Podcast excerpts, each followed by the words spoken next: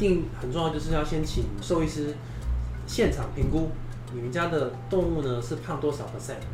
比如说，他今天胖到三十 percent，他胖二十 percent，他的减肥计划就不一样。那因为减肥计划是要循序渐进的，不然他有时候会产生身体的疾病，比如说脂肪肝啊就会产生。所以说呢，呃，假定一只动物它是十公斤，呃，假设第一阶段我们希望它先瘦到八点五公斤，那我们就是要拿八点五公斤乘以每公斤六十大卡，所以大概是八点五乘以六十大卡，去算它这个阶段它需要吃到多少热量。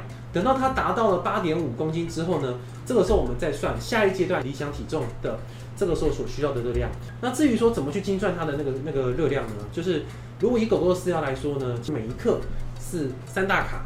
那如果是猫咪的饲料来说，大概是每一克是四大卡，差不多。所以这样比较容易去精算它的热量摄取。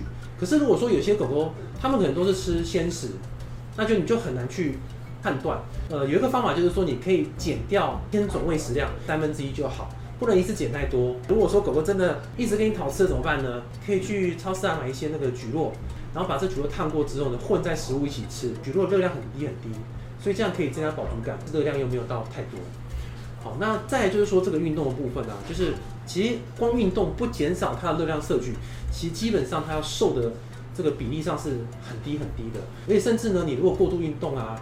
都有可能会产生，比如说关节炎的发生啊，或扭伤啊这些问题的发生，所以有时候它的那个坏处呢，其实是比较多的。所以我觉得适量的运动其实就可以了，并不需要过量。那反而是用呃这个饮食的控制，达到那个减肥的效果。爱宝宠物保健专家，关心您家毛宝贝的健康。